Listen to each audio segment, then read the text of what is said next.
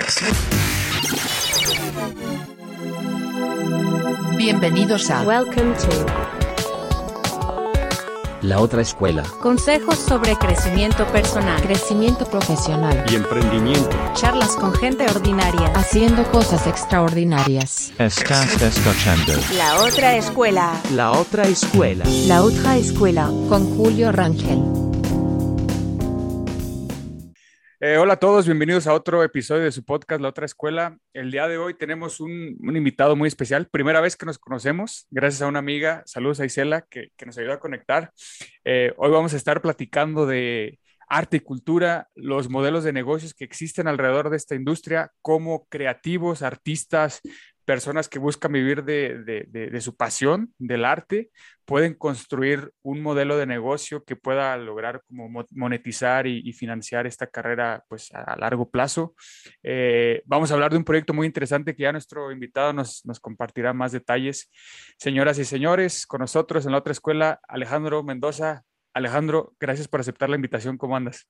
Hola, hola, ¿qué tal? ¿Cómo estás? Muchas gracias, Julio. Pues aquí pasando de visita y pues igual, como dices, un saludo Isela y gracias por el enlace.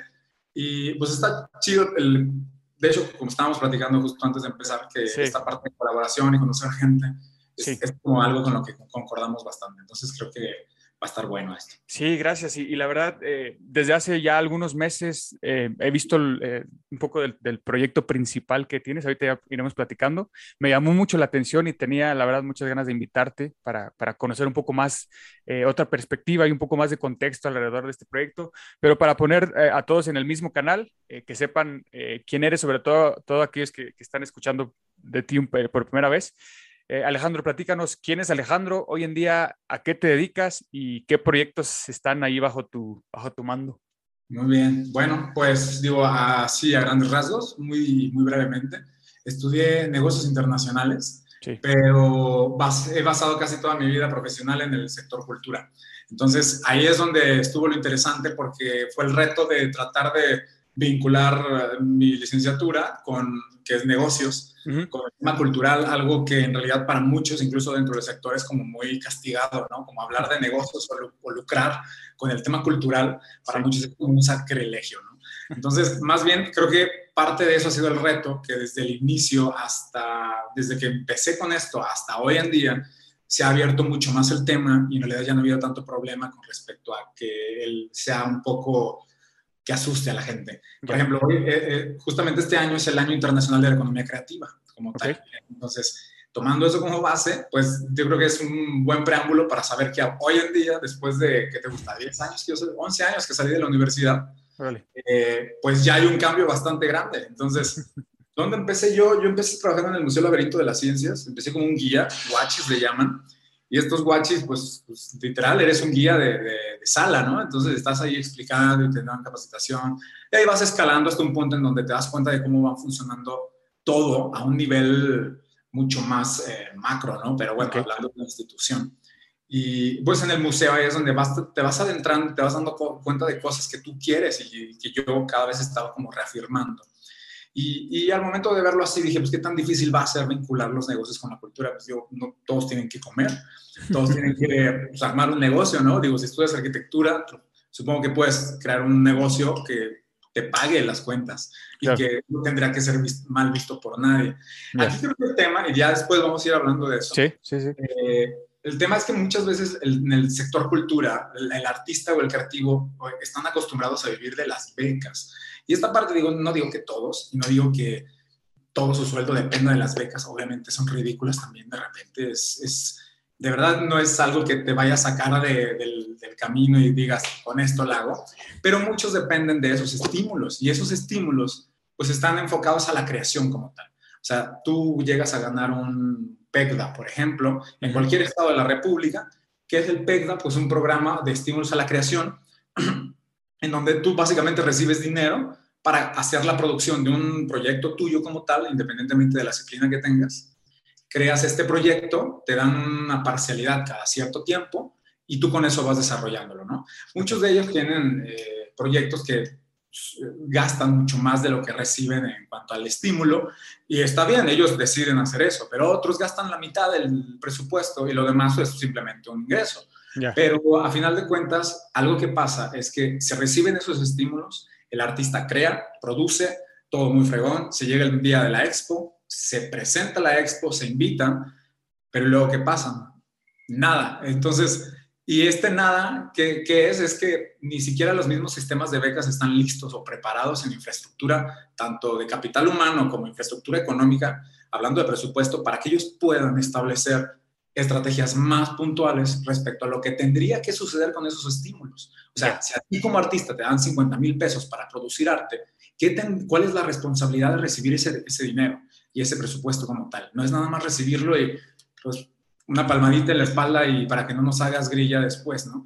No se trata de eso, se trata de que recibes la lana, produces, pero al mismo tiempo creo que es, parte, es responsabilidad de quien emite la beca, en este caso gobierno, de, de establecer estos, estos lineamientos que, te, que ayudan al artista que está recibiendo el estímulo a distribuirlo de la mejor manera posible. Ya. Porque muchas veces los artistas, incluso, y hablando de temas de licenciaturas o hablando de la licenciatura de artes plásticas o las estatales de aquí de, de la ciudad, pues no te enseñan cuestiones básicas tal vez de administración, imagen de marca, diseño, toda esta cuestión que pues al final de cuentas todo el que sale de la universidad termina aprendiendo a patadas en la calle porque pues no tienes que hacerlo al final de cuentas. Aunque, y aunque es tan importante, nunca te lo enseñan. Y Claro. sigo sin pensar, sigo sin entender, perdón, en por qué pasa eso. ¿Por qué la academia se enfoca tanto en lo práctico, pero deja lo real? Y parte de lo real es, hay que pagarle al SAT y no saber cuáles son los beneficios que tú tienes como creativo al momento de generar un proyecto que pudiera incluso tener un impacto en la sociedad. Ya. ¿Me explico? O sea, ningún artista sabe, incluso vas a la Secretaría de Cultura y muy pocas personas te van a saber decir estos atajos que hay fiscales al respecto. Entonces, incluso vas a Hacienda y tampoco te saben decir porque son cosas muy específicas que hay que empezar a arañar y que puedes encontrar para que tú hagas una estrategia fiscal, algo que, digo, a todos nos da mucha flojera, pero una estrategia fiscal tú que tienes como beneficio por el régimen en el que posiblemente entres por ser artista o creativo, pues hay beneficios que existen. Entonces, ¿cuáles son? Es buscarlos, eh, ver cuáles son, analizarlos y saber si alguno de esos entra en alguno de tus proyectos. No tiene que entrar en todos. En alguno de tus proyectos dices, esto sí atiende a esta necesidad por la cual puedo, exen- eh, puedo exentar algunos impuestos. Digo, ahorita nada más estoy hablando como al azar, pero el punto es cómo el artista o el creativo tiene que tener esa iniciativa de buscar mejorar también sus condiciones. Y esta parte de mejorar tus condiciones implica pues tener que voltear a otros lados, muchos más, mucho más lejanos que las simples eh, estímulos que dan las mismas secretarías. Porque solo tienes de dos si eres artista plástico, digo, o escénico también, no hay ningún problema, artistas plásticos o, o escénicos, buscan el estímulo para la producción. Principalmente, por ejemplo, un escénico, una producción de teatro. Tienes un productor de teatro, tienes una puesta en escena que estás realizando como proyecto, pues a veces 50 mil pesos van a ser una ridiculez para lo que en verdad requiere una producción. Y más los sueldos, más los pagos de los ensayos, más la producción de vestuario, más mil cosas, más la publicidad, más el que maneja las redes, más mil horas de trabajo que implica vender una sola función. Que tenga un y que garantice un periodo de funciones que puedan garantizar el posible retorno de inversión. Entonces, si lo ves así y las, bajo las condiciones en las cuales están los artistas actualmente, dependen totalmente del estímulo, porque no hay, no hay beneficios bancarios, por ejemplo. O sea, no hay de que la Secretaría o incluso la Secretaría de Cultura tendrá que vincularse con Secretaría de Desarrollo Económico, con Secretaría del Trabajo, para empezar a generar las condiciones en cuestión de políticas públicas que atiendan a la comunidad creativa. Porque una situación muy fuerte es que, pues, principalmente los escénicos ahorita en pandemia se vieron Sí. muy afectados, ¿no? O sea, no tuvieron para dónde moverse. Y bien sinceramente te digo, yo sigo sin encontrar una verdadera solución para el tema escénico en un tema online. Es, es complicado. Es otra experiencia. Sí. No puedes igualar la experiencia de un en vivo, de ninguna escénica. Entonces, Sí.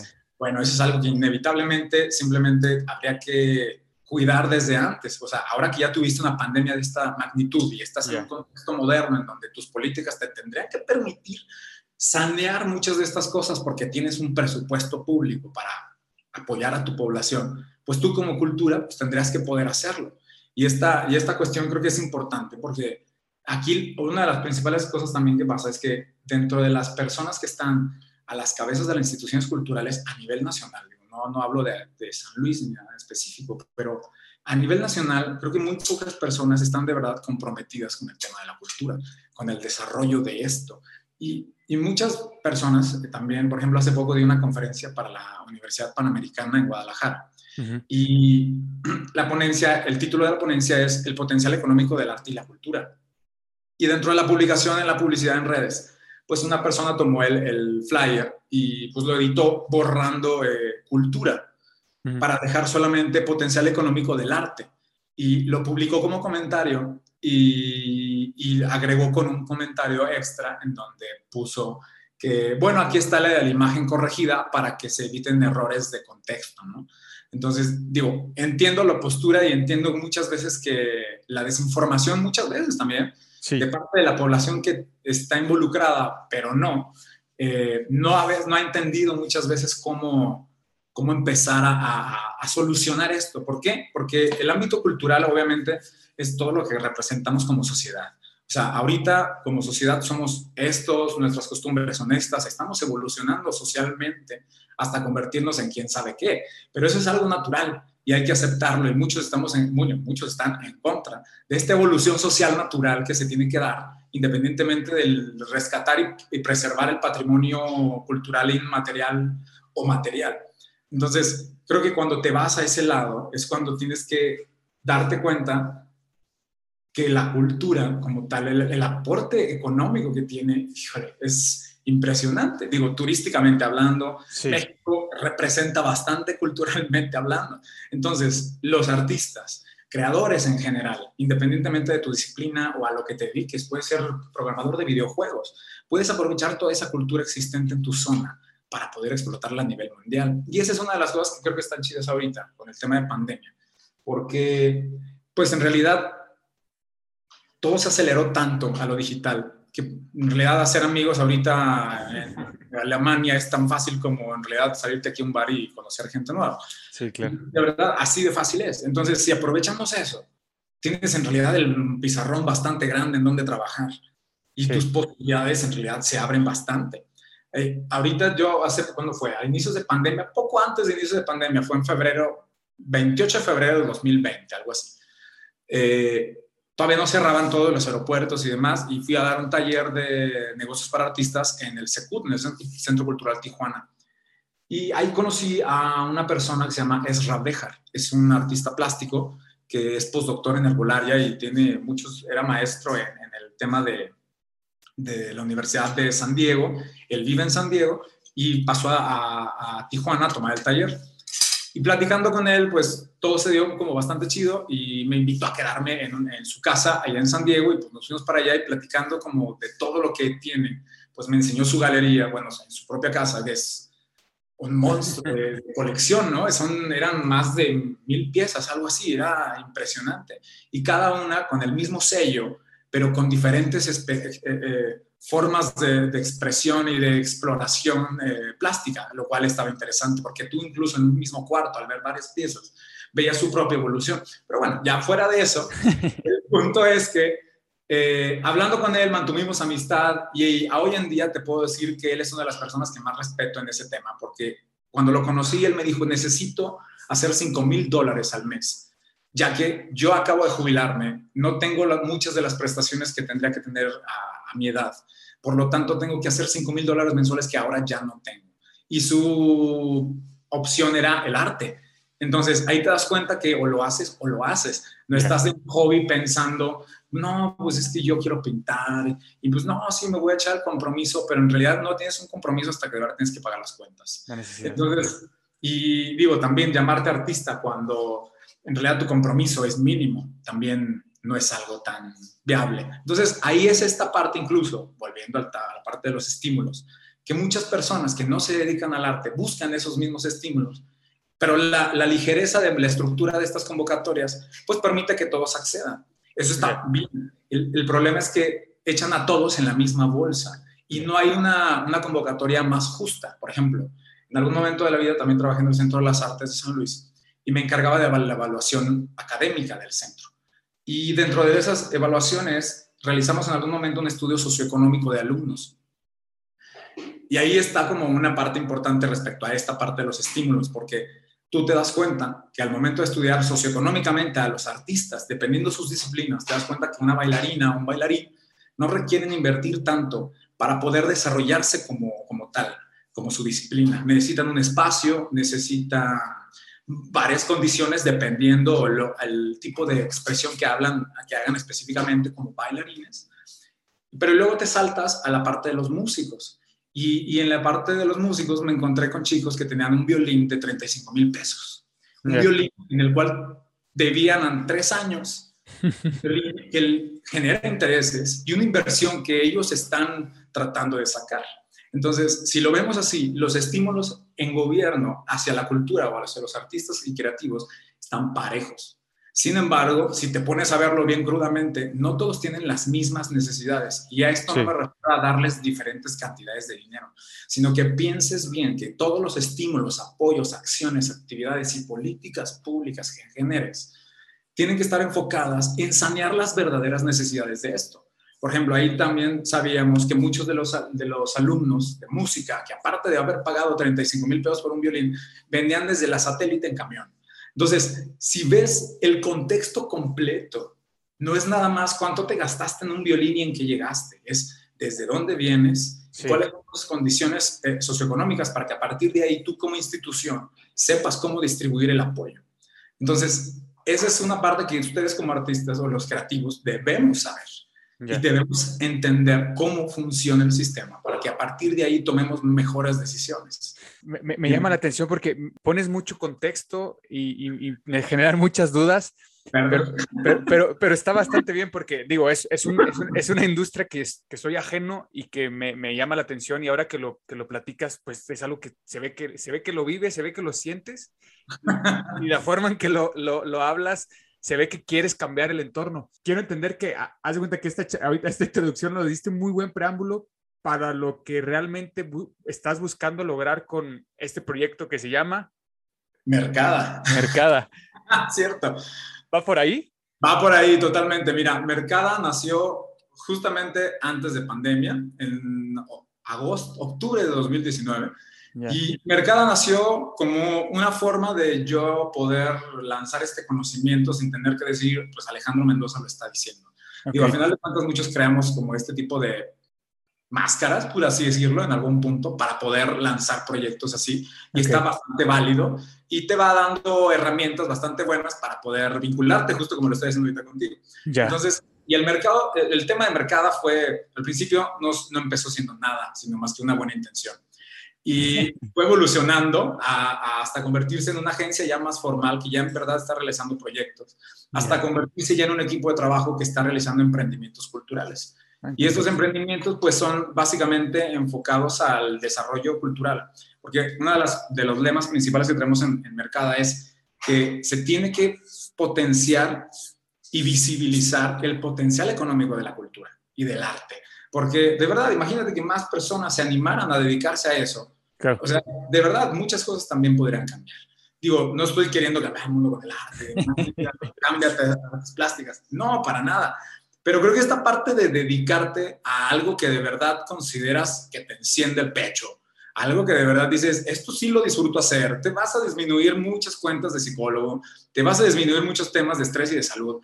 De verdad, o sea, no es un beneficio nada más como, ah, qué bonito está, ¿no? Dedicarte a esto. Más bien, te dediques al arte, te dediques a ingeniería biomecánica, de lo que quieras, mientras lo disfrutes, aprovechalo. El problema es que mucha gente no sabe cómo descubrir primero pues, ese superpoder que tienes, porque todos a final de cuentas tienes un superpoder, de la forma en la que quieras. En algo eres bueno, descúbrelo y ve qué tan bueno eres, perfeccionalo y velo encaminando hacia donde quieres. Y encaminarlo, no, eh, muchos dicen, pero ¿cómo lo encamino? Pues, ponte a hacer cosas. Al final de cuentas, comprométete a hacer una actividad, sea contigo, sea con alguien más, un equipo o algo público.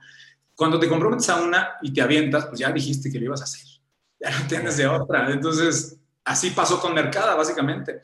Así sucedió. Lo aventé salió y empecé a hacer unas charlas sobre el mercado de industrias creativas, en donde nosotros cobrábamos 100 pesos de entrada, bueno, 99, 99, y, de entrada, y la idea era que tú entraras para poder llevar a cabo un ejercicio muy básico respecto a cómo duplicar dinero, pero enfocado a los proyectos que cada uno de ellos tenía, para que a partir de ahí, con ejemplos reales, pues todos se, se llevaran como una nutrición un poquito más fuerte. Entonces, yo al estar escuchando el proyecto de teatro de alguien de ahí que plantea su problemática, yo que soy artista visual, posiblemente tengo solución a su problemática. Entonces, la el generar un networking más allá del te paso mi contacto, ¿no? sino que en verdad el networking real es cuando encuentras la problemática del- de la persona de enfrente y ves de qué manera puede encajar lo que tú haces con eso. Ah, Y. Entonces creo que ahí es donde de verdad se genera un networking porque ya no estás hablando de hola, ¿cómo estás? ¿Cómo te llamas? ¿Tú qué haces? Sino es aquí estoy viendo que tienes este problema y qué crees, yo tengo una solución posible a esto y al final viene la presentación. Pero creo que cuando planteas temáticas desde un problema, se pueden llegar a soluciones mucho más rápido y evitas esta parte de relaciones públicas que es súper importante, pero la aligeras un poco, ¿me explico? No tienes que, hay mucha gente que es muy mala acercándose a otras Claro. personas, haciendo networking. ¿Cómo fregados le vas a pedir a alguien? Haz networking, haz una cartera de capital social choncha para que tengas contactos en todo momento y cuando quieras hacer algo, sepas de dónde puedes mover las cosas, ¿no? Pero eso está difícil para todos. Oye, Alex, vi, vi- que, digo, me metí un, buen rato ahí a, a investigar un poco lo que haces y hay muchísimas iniciativas, tanto en, lo- y lo comunican muy bien. O sea, me gusta mucho el estilo que tienen para comunicarlo en, en redes, en Facebook y su página de internet. Ahorita platicaremos más a detalle de eso, pero me, me- me quiero ir un pasito atrás. Por ejemplo, cuando tú que estás metido en esta industria, esas personas, no sé qué tanto influye, yo creo que seguramente sí influye mucho, pero existen muchas etiquetas o muchos como estereotipos o ideas, creo que mal sustentadas alrededor de las personas que buscan ser creativos o que buscan ser artistas, ¿no? Que les dicen, ¿cómo vas a vivir de eso? Eh, te vas a morir, te vas a morir de hambre, no eres lo suficientemente bueno. Tú que estás metido e- en esta industria y que has tenido contacto con cientos y miles de artistas, ¿cómo manejan esa situación? O sea, realmente cómo, cómo empiezas a quitar esas capas para realmente lo que tú decías, encontrar eso que sí te gusta, ¿no? Y, y- y- Claro. y- después llenarlos de herramientas para decir, puedes vivir de esto, ¿no? Sí, mira, hay algo que me gusta decir mucho, y pero no, a la gente no le gusta escucharlo.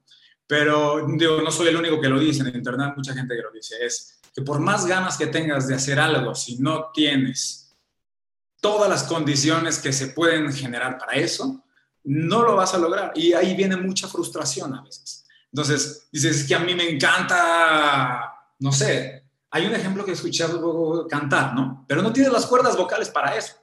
Tal cual es el ejemplo que escuché. Entonces, si lo ves así, es una realidad bien fuerte, pero la gente no es capaz de entenderlo.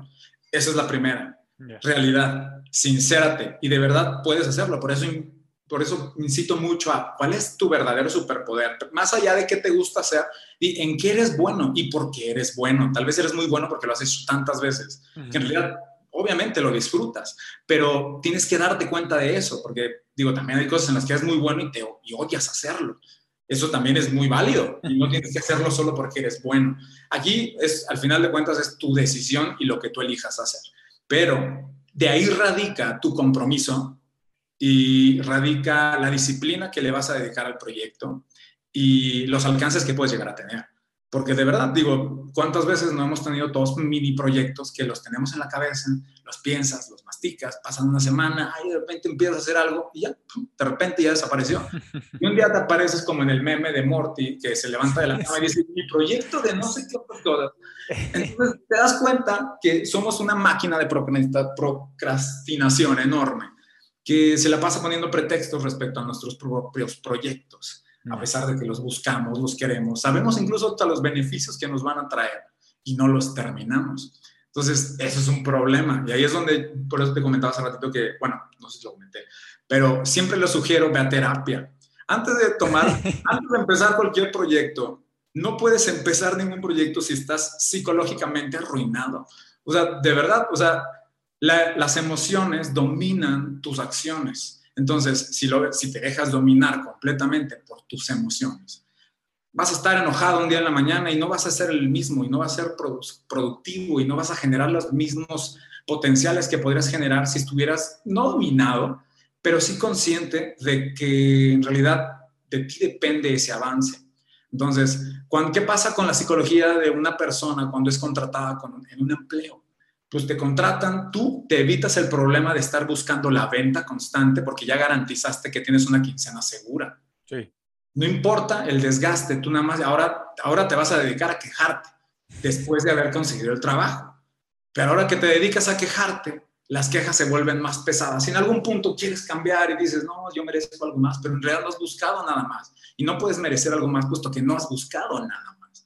El que te lo merezcas se nota y cuando te lo mereces porque te lo buscaste.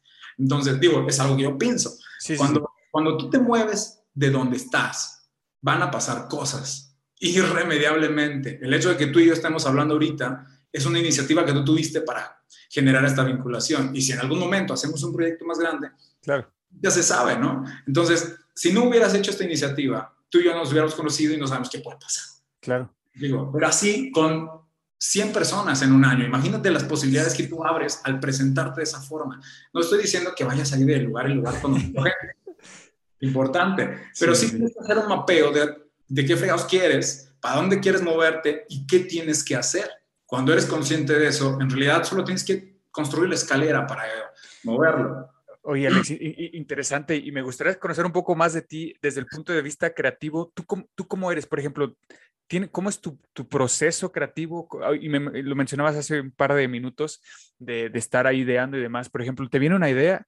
¿Cómo es tu ¿Cómo es tu proceso creativo? ¿Cuánto tiempo le das en tu cabeza para que, para, para que no te esté ocupando ahí memoria y, y no esté bloqueando más ideas? ¿Tú tienes un proceso como tal? ¿Anotas? Eh, ¿Lo platicas? ¿Qué haces cuando se te vienen las ideas y cómo lo, lo, lo, llevas a la realidad?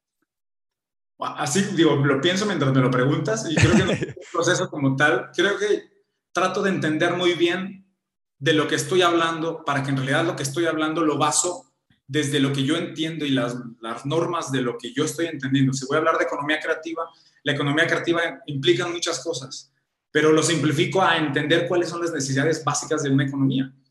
Y cuando lo aplicas al sistema creativo, y yo al tener un poco de conocimiento, y tampoco tanto, pero sí me he vinculado mucho con artistas. Yo soy guitarrista y he estado también tras la beca y he ganado muchas becas y he, y he, utilizado los recursos, pero ahí es donde yo de viva experiencia te puedo decir que después de eso, ¿qué?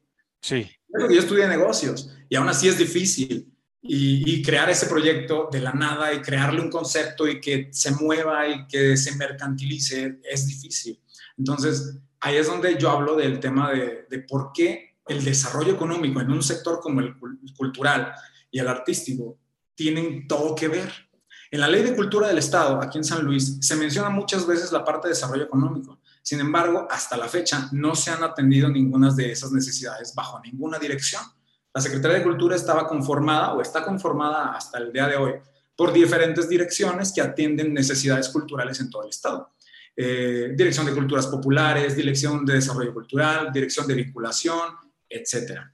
El nuevo gobierno, ahora entrante, bueno, va a designar un nuevo organigrama al respecto para poder trabajar todas las líneas de acción que se van a hacer durante el, año o el sexenio y a partir de ahí se empieza a trabajar. Pero hasta ahora no ha existido ninguna que trabaje el tema de desarrollo económico y eso es algo que yo estoy buscando promover.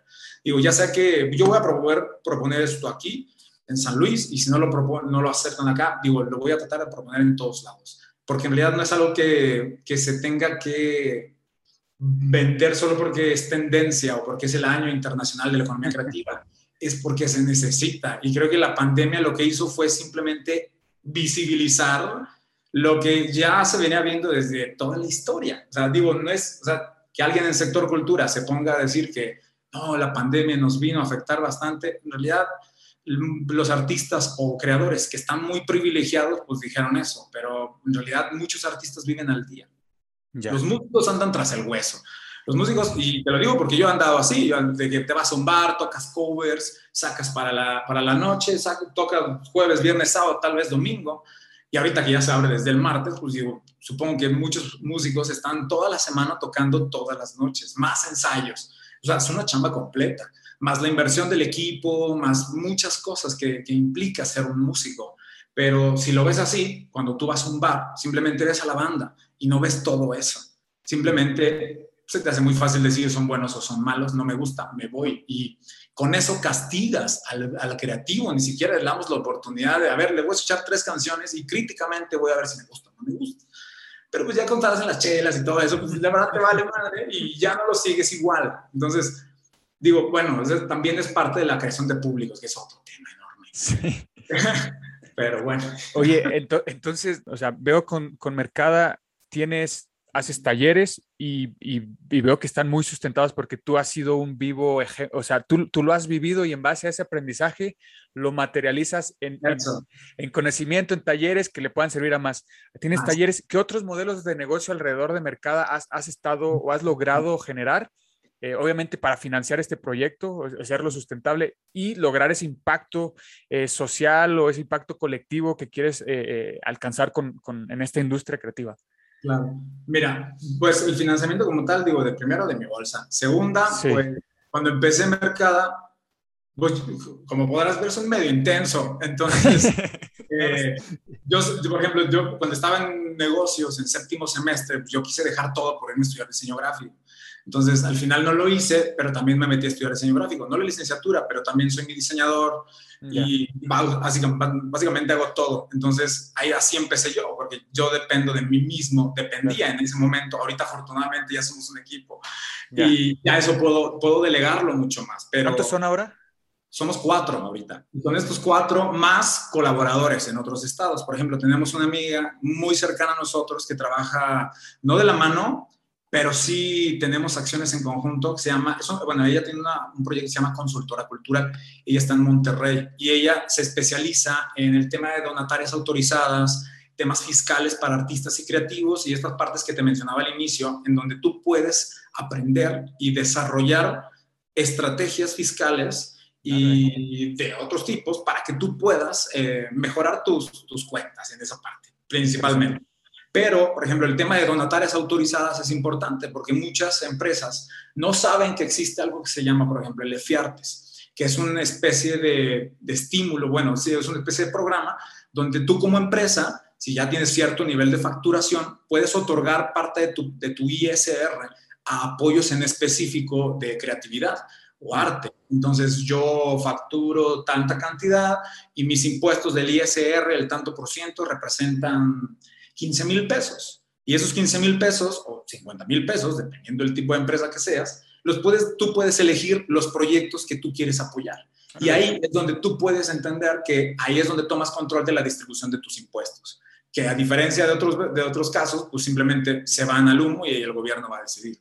Pero aquí existe la posibilidad de que tú hagas el ejercicio trates este tema fiscal y puedas distribuir tu riqueza, o bueno, tus impuestos hacia esos proyectos. Y tú puedes salir beneficiado incluso con imagen, ya todos los Sí. beneficios que existen alrededor de apoyar este tipo de proyectos también. No, bueno, ahorita seguimos. No, no, no pasa nada. Y de hecho, es que está muy Sí. interesante el tema y, y más cuando es tu primer acercamiento a esto. Eh, te quería preguntar, si tuvieras que marcar, es que yo también, ahorita que lo explicas, está, está interesante porque yo tenía esta imagen de que Mercada era, era, no sé, está mal quizás y te vas con esa idea, pero Sí, haz, sí. haz de cuenta que lo veo en, en- en internet, en las redes, y siento que la base es en la Ciudad de México. O sea, yo Oh. siento que es gente que está en la Ciudad de México porque eh, erróneamente quizás tienes esa imagen, ¿no? O sea, es, la industria está allá, esta industria Ah, se mueve allá. Ahora que lo explicas, está interesante. ¿Qué proyectos podrías decir o qué, qué momentos o qué hilos tuviste eh, iniciando el, mer- el mercado hasta el día de hoy? ¿Qué proyectos crees que, que fueron como un boom y que te dieron esa, esa exposición o que te llevaron a, a un siguiente nivel eh, como proyecto mercado? Mira, aquí, bueno, Mercado como tal es joven. Tiene, justamente acaba de cumplir dos años. Este Órale. mes, esta semana cumplimos dos años. De hecho. Felicidades. Y esta parte de, de haber cumplido dos años, uno de ellos en pandemia. Bueno, no, pues los dos años de pandemia. Básicamente, eh, creo que está chido, pero también voy a ser bien sincero, en al- el 2020 solté un poco Mercada para enfocarme en la Secretaría de Cultura. Y ahí es donde, porque yo trabajo en la Secretaría de Cultura aquí en San Luis, y es donde también puedo entender cómo funciona todo esto.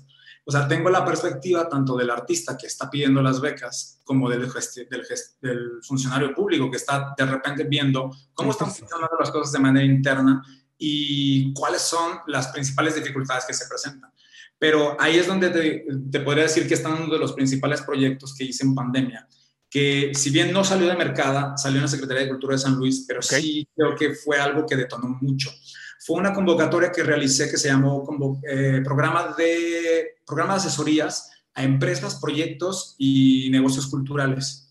Y esta, este programa buscaba convocar 10 proyectos eh, artísticos y artísticos creativos que pudieran tener un modelo de negocio eh, con una buena proyección de, retorno de inversión y que pudieran tener probabilidades de éxito fuerte. Entonces, cuando nosotros empezamos esta convocatoria, recibimos pro- propuestas interesantes, seleccionamos 10 proyectos y al trabajar con ellos, pues nos dimos cuenta de- del contexto de cómo estaba pasando la comunidad artística, la pandemia. Tuvimos un proyecto de desarrollo turístico comunitario enfocado al mezcal y eh, productos derivados del maguey. Tuvimos otro que era una reserva ecoturística que estaba en la Sierra de Álvarez. Otro que era una casa restauradora, que de hecho ellos, con ellos sigo- seguimos colaborando, Casa Restauradora Pujol. Ah, sí. Y bueno, varios proyectos que, que han salido de, este, de esta convocatoria y con los cuales pudimos colaborar a lo largo de todo este tiempo y que algunos de ellos los han continuado y los han crecido. Independientemente de si mis seguidores y aquello, creo que estructuran bastantes cosas. Por ejemplo, Pujol es uno de esos casos. Ella empezó de verdad, o sea, de que voy a cambiar mi logotipo, tal vez cambie el nombre y pues a partir de ahí, digo, estos dos años que ahora lo puedo cuantificar, bueno, año y medio más o menos desde que salió la convocatoria. Y, y ella estructuró bastante bien el proyecto para poder armar diferentes modelos de negocio, porque a final de cuentas eso es lo que buscamos hacer con Mercada. Sí. Emprendemos proyectos y la experiencia, sea buena o sea mala, la compartimos en redes y Sí. en nuestros canales, que básicamente es eso. Hemos vendido muralismo, hicimos un, pro- un proyecto que se llamó Tesoros Ambulantes justamente el año pasado en Navidad. Sacamos obra a vender en diferentes puntos de la ciudad.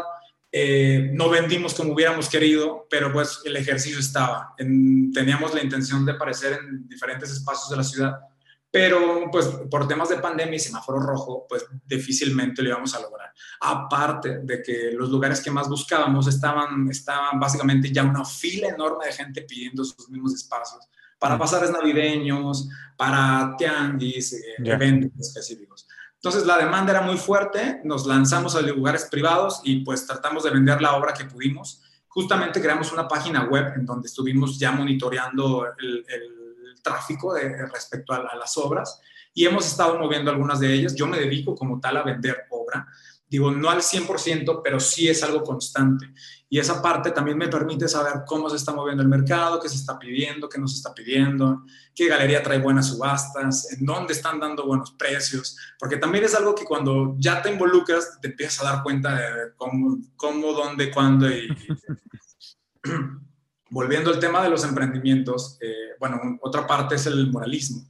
Y está, estamos, todavía seguimos en el desarrollo de este, pero es vender muralismo a la zona industrial y crear un clúster eh, artístico dentro de la zona industrial de San Luis. Muy bien. Entonces, sabemos que tienen dinero, sabemos que Sí. existe la norma 035, que se tiene que reducir el estrés de los trabajadores. Sí. Sabemos que el arte es una de las buenas herramientas que podemos utilizar. Entonces, básicamente el proyecto implica que el muralismo sea parte de esas estrategias, que las empresas pueden justificar como parte de sus alianzas, o bueno, no alianzas, pero sí como sus acciones en contra, bueno, en favor de la norma 035, ¿no? El- en favor del, del crecimiento, desarrollo integral de, sus empleados. Y bueno, ese es uno. Otro es el de la renta de obra. Eh, la renta de obra que es como, pues, por lo mismo que te digo que vendemos obra, bueno, me dedico a vender obra, pues también es una friega vender obra. Es una friega y es que yo no soy el artista, yo nada más consigo la obra y digo, aquí puedo encontrar un cliente, yo enlazo. Ok. Pero me pongo a pensar en el artista y digo, ok, soy el creativo, me pongo a pintar, hago un cuadro y, o una pieza, o un, escul- un escultor, lo que sea. Tengo mi pieza final, ahora tengo que hacer la labor de venta. Y digo, cualquiera, en cualquier sector, de cualquier tipo de proyecto, tienes que salir a vender. Pero pensando en todo lo que está sucediendo ahorita, pandemia y demás, digo, ¿cuál es la forma de rentabilizar más una pieza artística? Y mm, llegamos al punto de la renta de obra como tal. ¿no? Y al final te das cuenta que pues, tú no estás descubriendo el hilo negro, ya lo, él lo hizo en otros lugares sin ningún problema. Pero aquí en México no es tan popular el servicio ¿Y de qué va el servicio de renta de obra? La renta de obra implica, por ejemplo, que yo tengo una colección de 10 piezas y una colección de 10 piezas, o tal vez fotografías, y esa colección puede costar 100 mil pesos. Esos 100 mil pesos para el cliente, el interesado en la colección, en este caso un hotel, por ejemplo, tendría que desembolsar 100 mil pesos de golpe para poder remodelar eh, las piezas de sus 10 habitaciones, siendo un hotel boutique, pensémoslo así.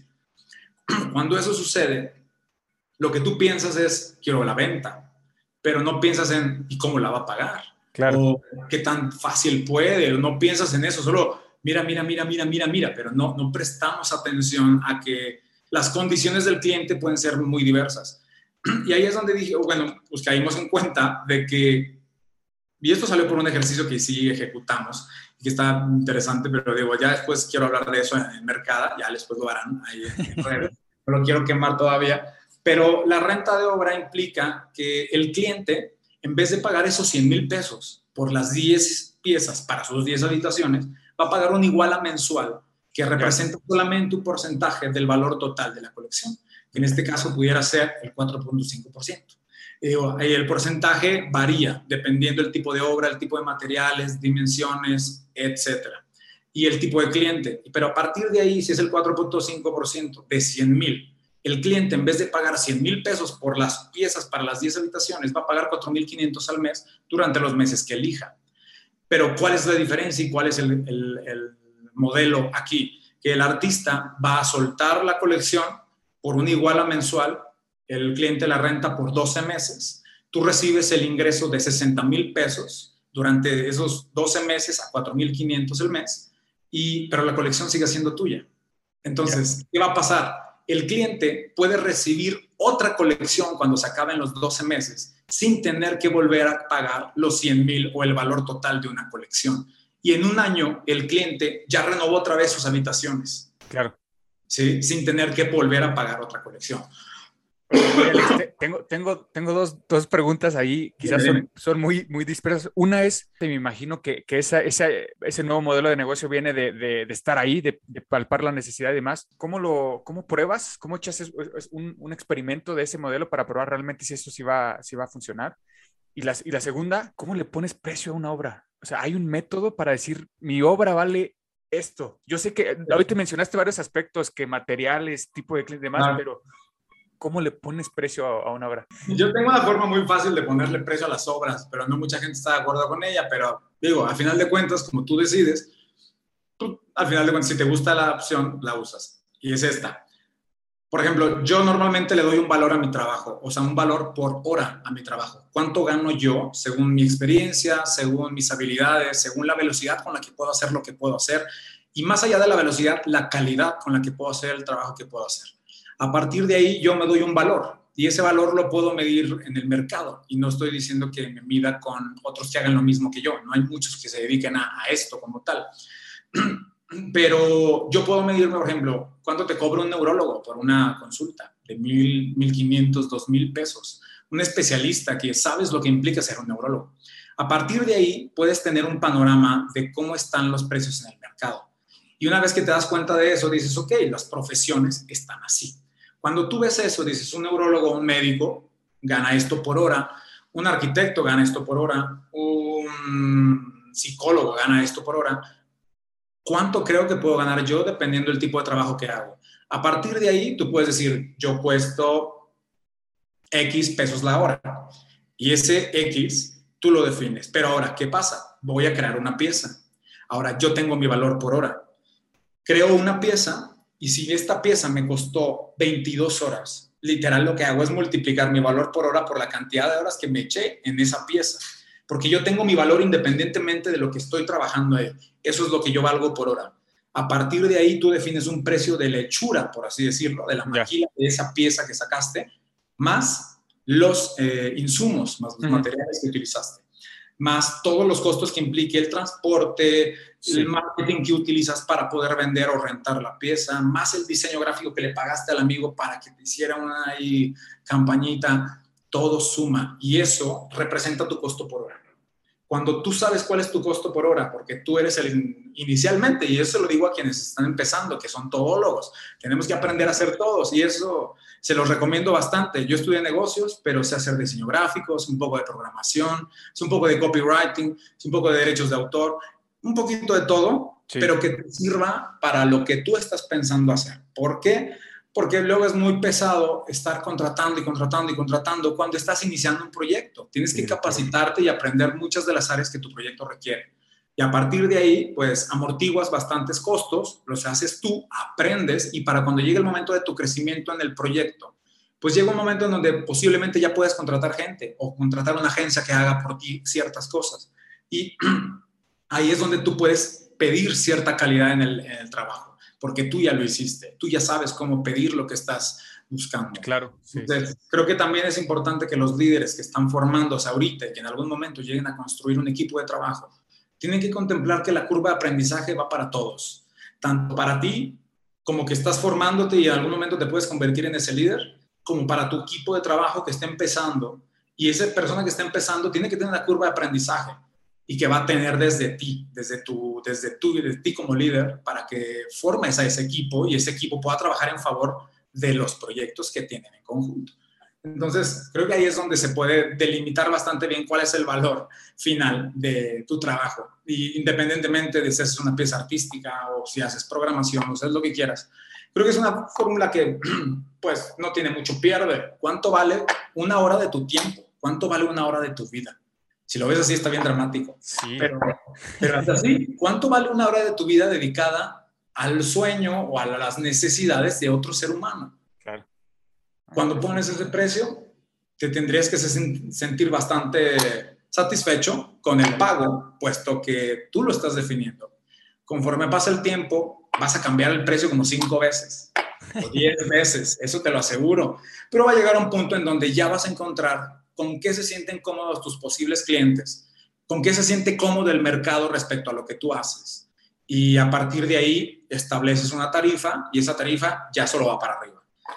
Oye, oye, Alex, ahorita mencionabas de esto de, de ser, de ser líderes y me llama la atención, igual conociendo un poco más de ti, ¿tú cómo eres como líder? Ahorita es- escucho que hablas y tienes un montón de cosas que estás, estás, estás en secretaría, das conferencias, tienes lo de mercada, vendes arte. E- ¿Eres, eres alguien que te gusta delegar? Si eres muy, muy perfeccionista, ¿cómo, cómo te organizas? Híjole, no, soy un desmadre, ¿eh? de verdad. No está tan fácil organizarse. Es una de las cosas que más me ha costado organizar. Incluso mi propio equipo sabe que ahorita es ridículo cómo de repente las, los pendientes, las necesidades que de repente salen, sobrepasan lo que tenemos de proyectos prioritarios. Por ejemplo, nosotros tenemos como Mercada diferentes formas. Sí. Y dentro del mismo equipo de Mercada tenemos clientes que no necesariamente son del sector cultura, clientes con los que trabajamos esta parte de desarrollo de proyectos Ajá. y esa parte de desarrollo de proyectos pues los ayudamos desde la estructura, marketing, eh, copywriting, eh, campañas, diseño de imagen, muchas cositas. Pero, y ahí es donde ahorita, de repente, bueno, no ahorita, más bien en diferentes momentos del año, no siempre, se satura la- el trabajo y es donde viene, ¡pum! vienen todas las responsabilidades y es porque, pues, en algún momento de la vida me compliqué mucho las cosas al no saber delegar y eso me costó mucha lana, me costó mucha lana, perdí clientes eh, porque no pude con mi capacidad de producción. O sea, yo no sabía delegar, no tenía en el momento cómo solucionarlo y perdí clientes muy fuertes por esa simple razón, porque no atendí a tiempo mi necesidad de organización. Ahí es donde yo voy con esa parte de que el organizarte y el ir planeando, aunque sea de a poquito, pequeñas metas que se vayan cumpliendo, a ti te va dando estímulos, te va bastante mo- motivando, pero principalmente no deja que se caiga como el proyecto. Entonces, digo, es, es muy subjetivo a final de cuentas, pero ¿qué te puedo decir? No, me imagino. Y, y- y, eh, al menos lo que yo veo digitalmente hablando, me gusta mucho la, cómo lo comunican cómo, y la respuesta que tienen. Y un poco hablando sobre esto, eh, ¿qué, qué viene en la industria en la industria creativa, ¿qué tendencias ves? Eh, eh, mencionabas un poco lo, entre lo digital y demás. Claro. Tú que estás en los dos, eh, vives en los dos mundos, tanto en las, en las eh, instituciones, organizaciones eh, gubernamentales y demás, y, y también estás como eh, acá con el mercado. ¿Qué, qué viene? ¿Qué ves tú en la industria, tanto en el- para nuestro país, a nivel mundial? ¿cómo, ¿Hacia dónde se está moviendo? Mira, para la parte privada, pues muchas cosas y ya viene en caída el tema de pandemia, digo ahí caída entre comillas, que afortunadamente pronto se pudieran abrir festivales y reanudar actividades presenciales, pues eso ya equilibraría el, el- el sector, digo, y, equilibraría me refiero a escénicos y visuales, que es como la parte creativa en donde puedes separar los, los más afectados y los menos afectados. No es que ningún, no es que no hayan sido afectados, sino que creo que a partir de la parte independiente yo podría mirar mucho hacia el mercado digital. Tú que dedicas a e-commerce, digo, algo has escuchado del criptoarte y de criptomonedas, Sí, sí, los sí. NFTs y todo lo que implica el vincularte con este tipo de tecnologías para que a partir de ahí tú puedas empezar a generar proyectos que vayan vinculados hacia ese lado. Pero digo, no sé si me puedo atrever ahorita yo a decirle a la gente, pues láncense al criptoarte. Eh, sí, digo, tienen que hacerlo. Si eres artista visual, te recomiendo que te eches un clavado al tema de criptoarte.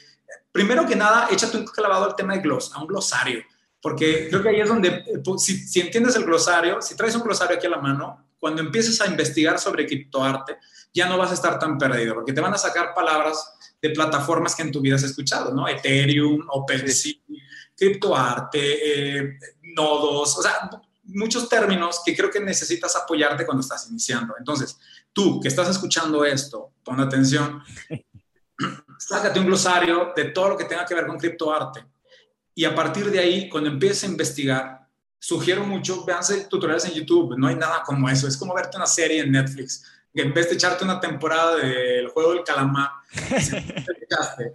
eh, échate otro rato, así como te echaste ese tiempo en eso, échate un clavado a todos los videos de gente que de verdad está muy clavada en el tema de criptoarte, para que te dé un panorama, porque es lo mismo que decíamos hace rato. Tú tienes que abrir posibilidades y las posibilidades las abres tocando puertas y presentándote ante nuevos agentes que se presenten en tu vida o proyectos. Pero la parte de, de, de criptoarte, creo que, o bueno, de, incluso de contenidos, tiene que ver con tu dieta de contenidos, o sea, una dieta balanceada de contenido. Por ejemplo, me dicen mucho de repente, güey, es que te la pasas en el celular, bla, bla, bla, te vas a pudrir la cabeza. Sí, posiblemente eso pase, pero yo soy muy cuidadoso con lo que sigo. O sea, Ya. sí tengo memes, sí tengo tontería y media que necesito, pero muchos de los contenidos que sigo en realidad me están nutriendo. Entonces, estoy como básicamente en una escuela permanente, leyendo Claro. y leyendo, y leyendo y viendo y leyendo y siguiendo y compartiendo y viendo comentarios y lo que dice la gente. No es nada más quedarte como con una sola parte. Entonces, ¿qué viene? A los independientes les recomiendo que se saturen de información, llénense de información, porque así abres puertas, abres puertas en tu cabeza, porque así como te comentaba, te presentas con diferentes personas, encuentras nuevos agentes donde puedes encontrar vinculación. Esa es una. Pero también cuando abres tu mente a nuevas puertas de ideas, te pueden salir cosas impresionantes. Y ahí es donde puedes decir, claro, no había visto esto, puedo empezar a moverme de esta forma. Y ahí es donde creo que hay mucha oportunidad. No te puedo decir que en el criptoarte vas a encontrar la solución, porque aunque es tendencia y todo va que apunta para allá y en el futuro todos vamos a vivir en un metaverso de Facebook o lo que sea. Eh, creo que aplica que sepas y cuáles son las oportunidades que tienes, que las agarres y si te sirven, las ejecutes. Pero es imposible también que te digan, vete del criptoarte, ahí te va a ir Sí. bien. No, es ridículo. Tienes que hacer mil pruebas, mil micro pruebas. Y si no lo pruebas, no lo vas a saber. Si le falló a uno, no necesariamente te va a fallar a ti.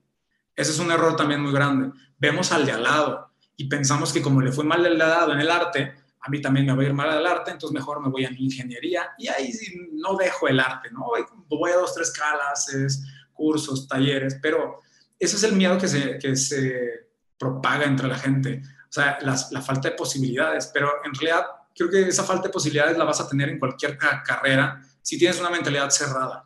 Entonces, no importa lo que estudies, el chiste es qué tan dispuesto estás a abrir esas posibilidades que te van a abrir mercado, porque de que hay mercado, lo hay. El chiste es qué tan dispuesto estás a, como te había dicho hace rato, comprometerte con lo que haces, a, disciplinarte en lo que haces y a darle todo el power que tu proyecto necesita. Indirectamente has soltado tips y consejos que me, me, me gustan mucho y, y luego ya, ya, entrando un poco a la parte final de nuestra charla, quiero hacerte tres preguntas. De todas estas personas que, han, que has conocido a lo largo de tu vida personal y profesional, líderes, eh, colegas, artistas, eh, consejeros, familiares, ¿qué consejo te han dado que tú rescatarías y, y sientas que te ha ayudado a, lograr lo que has hecho y a posicionarte hasta donde estás el día de hoy. Si tuvieras que rescatar un consejo que te hayan dado ese círculo alrededor de ti, ¿cuál sería?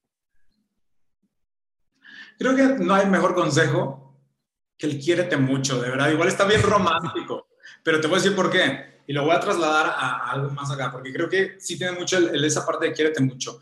Porque si no te quieres mucho y no sabes cuánto vales, y hablando tanto económico como personal, moral, sí. y todo esto, te vas a denigrar ante cualquier trabajo y vas a aceptar cualquier cosa que la vida te aviente. Entonces, si no te respetas a ti mismo, ¿cómo puedes respetar tu propio trabajo?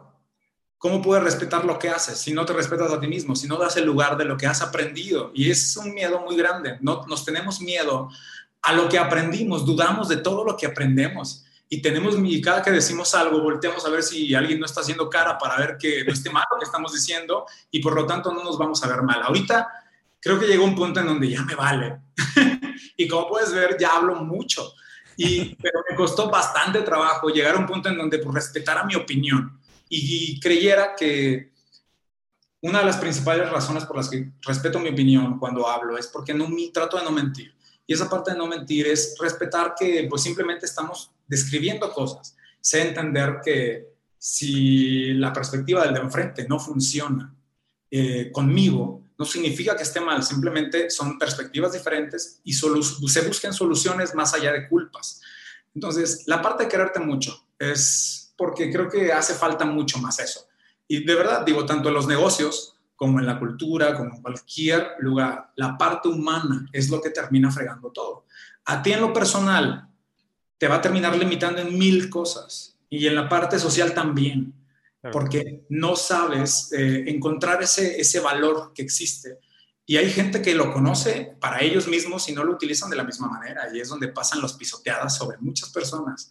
Y, y esa parte implica que ni tú respetas y el sector se sigue menospreciando y todo se vuelve una cadena que explota en contra de todos los que se dedican a lo mismo que tú.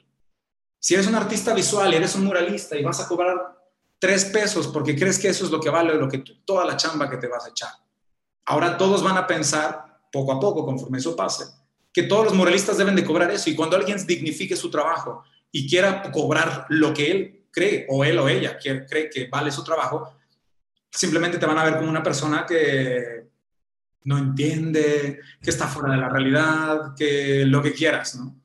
Eso implica saber cuánto vales. Y cuando sabes cuánto vales, ya en realidad no tendría que haber tanto problema en eso, pero interesante. Ya es un proceso que cada quien tiene que hacer. Interesante, hace sentido. Eh, y cambiando un poquito, un poquito la pregunta, voy a tratar de ser lo más conciso posible. Si, si, tuvieras que, imagínate que al día de hoy haces corte de caja en toda tu, tu trayectoria, o sea, toda la experiencia ah. que tienes. Al día de hoy haces corte de caja y nos están escuchando jóvenes o adultos, pero que, que tienen esta, este, este, gusanito, esta chispita de, sabes que yo quiero vivir de mi arte o quiero empezar a, a, a, pintar, a crear, a lo que sea, actuar, cantar, lo que sea.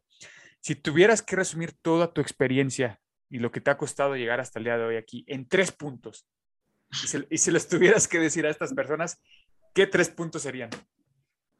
Uy, mira, me molesta mucho la palabra resiliencia. Ok pero tienes que tener lo necesario para poder adaptarte. Las frustraciones están todos los benditos días. Todos los días algo te va a venir a desanimar posiblemente. Y ahí es donde vuelvo al quiérete mucho, ¿no? Porque si no existe esa parte, te vas a desanimar por cualquier cosa y los desánimos son muy fuertes. Entonces, digo, si lo pienso así, eh, la parte de motivación y trabajo personal propio creo que es una de las cosas que más he tratado de hacer y eso es algo que yo podría decir que me ha garantizado cosas. No estoy diciendo que no tenga tarea que hacer todavía, pero digo, eso me ha ayudado bastante. Eh, ¿Qué otra cosa me ha ayudado a llegar hasta aquí?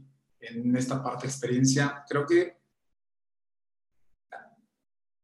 aviéntate y comprométete con otras personas. Por ejemplo, cuando quieras lanzar un proyecto, si buscas de repente personas que tengan los mismos intereses que tú, te puedes encontrar con personas verdaderamente impresionantes, con quien de repente puedes congeniar bastante. Si te da miedo hacerlo solo, puedes intentar hacer colectivos, con otra persona, con más personas. Pero esa parte de colectividad creo que también es importante, se tiene que fomentar la colectividad. Si no hay colectividad, de verdad, trabajando individuales no va a funcionar. Y esto ya nada más para cerrar un ejemplo muy rápido. Si quisieras promocionar las ventas de teatro, por ejemplo, no se puede promocionar yo como mi propio teatro, invierte más publicidad, invierte más publicidad. ¿Qué se tendría que hacer? Organizarse toda la colectiva de teatros para trabajar una campaña local o regional del consumo del teatro no es consume el teatro este, consume el teatro aquel, consume aquel. Es una campaña en conjunto de todos, hablando sobre el consumo del teatro y todos los beneficios y atributos que tiene eh, la disciplina, para luego fortalecerlo con la campaña que cada teatro va a tener. Eso es colectividad, trabajar en equipo para un mismo fin y al final todos podemos agarrar de lo que está cayendo del árbol. Entonces, creo que eso es una parte importante. Colectividad es muy importante. No importa si es un proyecto de una semana o un mes o un año, pero aprende de más gente, habla con más gente y ve las perspectivas y formas de pensar y de trabajar de otros. Eso te va a ayudar bastante y te va a cortar muchas cosas, porque luego, ¿cómo se hace esto? ¿Cuánto se cobra? ¿Y qué le digo? Y es difícil saberlo nada más por instinto. Entonces, júntate con otra gente, colabora con otra gente, colectividad. Y la última, la última, ay, no sé. Digo, has dicho bastantes. Digo, sin, sin, sin, sin, querer, sin querer has soltado dos. no, mira, creo que la, uno de los ejes principales sería que me encanta lo que hago, de verdad. Lo disfruto mucho. Y al disfrutarlo tanto, pues puedo hablar con, con emoción y, claro. Se ve, se ve. Me la creo. Pues digo, yo me la creo y hasta cuando yo hablo digo, ay, güey, no sabía eso. Hasta bueno, ¿no? ¿Por qué pasa eso? Ah, por ejemplo, una, me preguntabas hace rato cuál era mi modelo creativo. Yo no tengo un modelo creativo, pero creo que esto que estamos haciendo tú y yo de hablar sobre lo que conocemos y entendemos y poder rebotar ideas, creo que es una de las principales cosas que me encanta hacer porque es donde puedo crear más es donde tú me dices una cosa y yo puedo entender, analizarla y darte mi opinión al respecto para ver qué ideas más hay al respecto. Claro. Entonces creo que es una de las cosas que más me gusta hacer porque creo que soy bueno en eso. Entonces creo que hay muchas oportunidades para lo que yo hago en ese tipo de, formato y que al mismo tiempo me encanta ayudar, me encanta ver tu proyecto y qué estás haciendo y por qué no lees aquí esto y aquello. Claro. Digo, no soy metiche, pero si, me la, si me piden mi opinión, la voy a dar así como te la estoy dando ahorita. Claro pues ya quien me la preguntó dijo, chimba, ¿qué le preguntabas a este güey? Ya se Pero no, no, así es a veces. Buenísimo. última, última, eh, ya antes de despedirnos, Alex, eh, para estas personas que, que, quieran tener sus primeros acercamientos a, a, temas eh, de arte y cultura, temas de creatividad, ¿qué recursos, qué recursos les recomendarías a, acercarse? Páginas de internet, instituciones, etcétera. ¿Qué recursos podrías recomendar? Miren, primero que nada, sigan Mercada en redes sociales, Instagram, Facebook. Eh, íbamos a abrir un OnlyFans, pero todavía no lo encontramos. pero creo que la parte de redes sociales es donde lanzamos, tratamos de lanzar el contenido que aprendemos. Por eso tampoco es de que a cada rato estamos poniendo un post diferente, porque literal es lo que aprendemos y lo estamos lanzando y de repente sacamos dos, tres tendencias que salen ahí, pero básicamente el contenido está basado en lo que sabemos y que hemos hecho. Y bueno, fuera de eso, les tengo una sugerencia para los que estén buscando oportunidades laborales o profesionales. Tenemos un grupo en Mercada que se llama Bolsa de Trabajo del Sector Cultural y Creativo en México.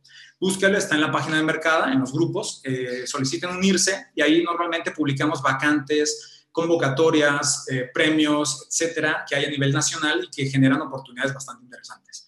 Hemos encontrado vacantes muy buenas en Netflix, Spotify, eh, empresas bastante fuertes, agencias creativas en, Ciudad de México, eh, asociaciones civiles muy buenas, Frontera, Estados Unidos, muchas cosas muy interesantes. Entonces, si están buscando oportunidades, métanse a ese grupo, ahí van a encontrar definitivamente algo. Y bueno, ¿qué otras plataformas pueden encontrar? Digo, usen mucho LinkedIn, de verdad, aunque parezca que no. LinkedIn, eh, LinkedIn, esta aplicación de red social profesional, Funciona muchísimo, de verdad he encontrado muchas buenas alianzas ahí y creo que si tú como artista o creativo lo empiezas a utilizar, te aseguro que también te vas a vincular muy bien profesionalmente.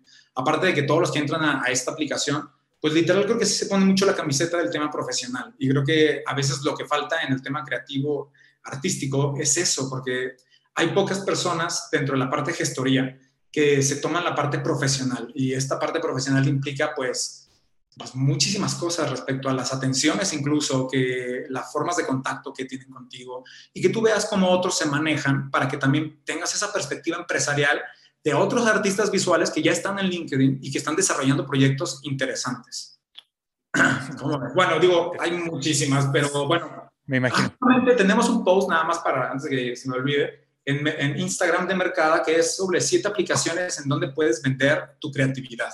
Ah, Entonces, ahí tienen los links y ustedes pueden acceder a ellos. Si no los encuentran ahí en Instagram, están en Facebook, en cualquiera de los dos van a accederlos. Pero creo que se pueden dar un, un buen panorama sobre lo que pueden hacer en cada una. Cada una es diferente. Hay muchas muy buenas, pero cada una tiene un, un, un tema específico. Ya dependiendo de lo que hagas, tú puedes elegir. Pero digo, tú que estás en e-commerce, creo que sabes perfectamente que entrar a las plataformas ahorita y establecer escaparates digitales bien, bien, bien armados, bien posicionados, con buen SEO, con todo lo necesario para que a través del tiempo ya tú seas una de las principales opciones en la primera página de búsquedas con ciertas palabras clave, es donde ya podrías empezar a, a rentabilizar bastante bien esto. Y digo, más todo lo que existe. Pero bueno, ya para qué hablamos de eso, si no, no, bueno, vamos a acabar, ¿no? Buenísimo, buenísimo, Alex. Ah, igual, otra vez, antes de despedirnos, si nos puedes compartir eh, cómo te pueden encontrar, igual, igual a ti y a, y a Mercada en las redes sociales, en qué redes sociales y tu página de internet. Gracias. Sí, miren, chequen la página de mercada.mx, esa es nuestra página web. Eh, Mercada MX igual en Instagram, eh, Mercada en Facebook y en LinkedIn también Mercada MX. Ahí nos pueden encontrar sin problema. A mí me encuentran como Alejandro Menby, M de mamá, de Ernesto, en el niño, V y latina. Menby. Eh, en Facebook y en Instagram, agréguenme con toda confianza y pues vamos viendo qué podemos hacer en colaboración. Pues, ¿qué te puedo decir, Alejandro? La verdad, primero, mucho gusto, mucho gusto, un buen gusto platicar contigo. Uno aprende, no, he, he, he, aprendido mucho y, y, de una vez aquí te extiendo la, la, invitación para un segundo episodio más adelante. Este, y, y, pues nada, mucho éxito en lo que estás haciendo. Muchas felicidades por tu trayectoria tanto personal como para Mercada, que cumplen dos años, seguirte viendo agregando valor eh, culturalmente hablando en, en, el, en, la industria del arte, porque de una forma u otra, estoy seguro que a través de ese medio, a través de esa industria, vas a tener un impacto más positivo a, a otras industrias, a otros, a otros sentidos de, de la Ojalá población. ¿no? Ojalá que sí. Muchas gracias, te mando un fuerte abrazo, Alejandro, y seguimos en contacto. Gracias, Julio, igualmente un abrazote. La otra escuela, la otra escuela. Gracias. Thank you. Has escuchado La otra escuela. La otra escuela con Julio Rangel.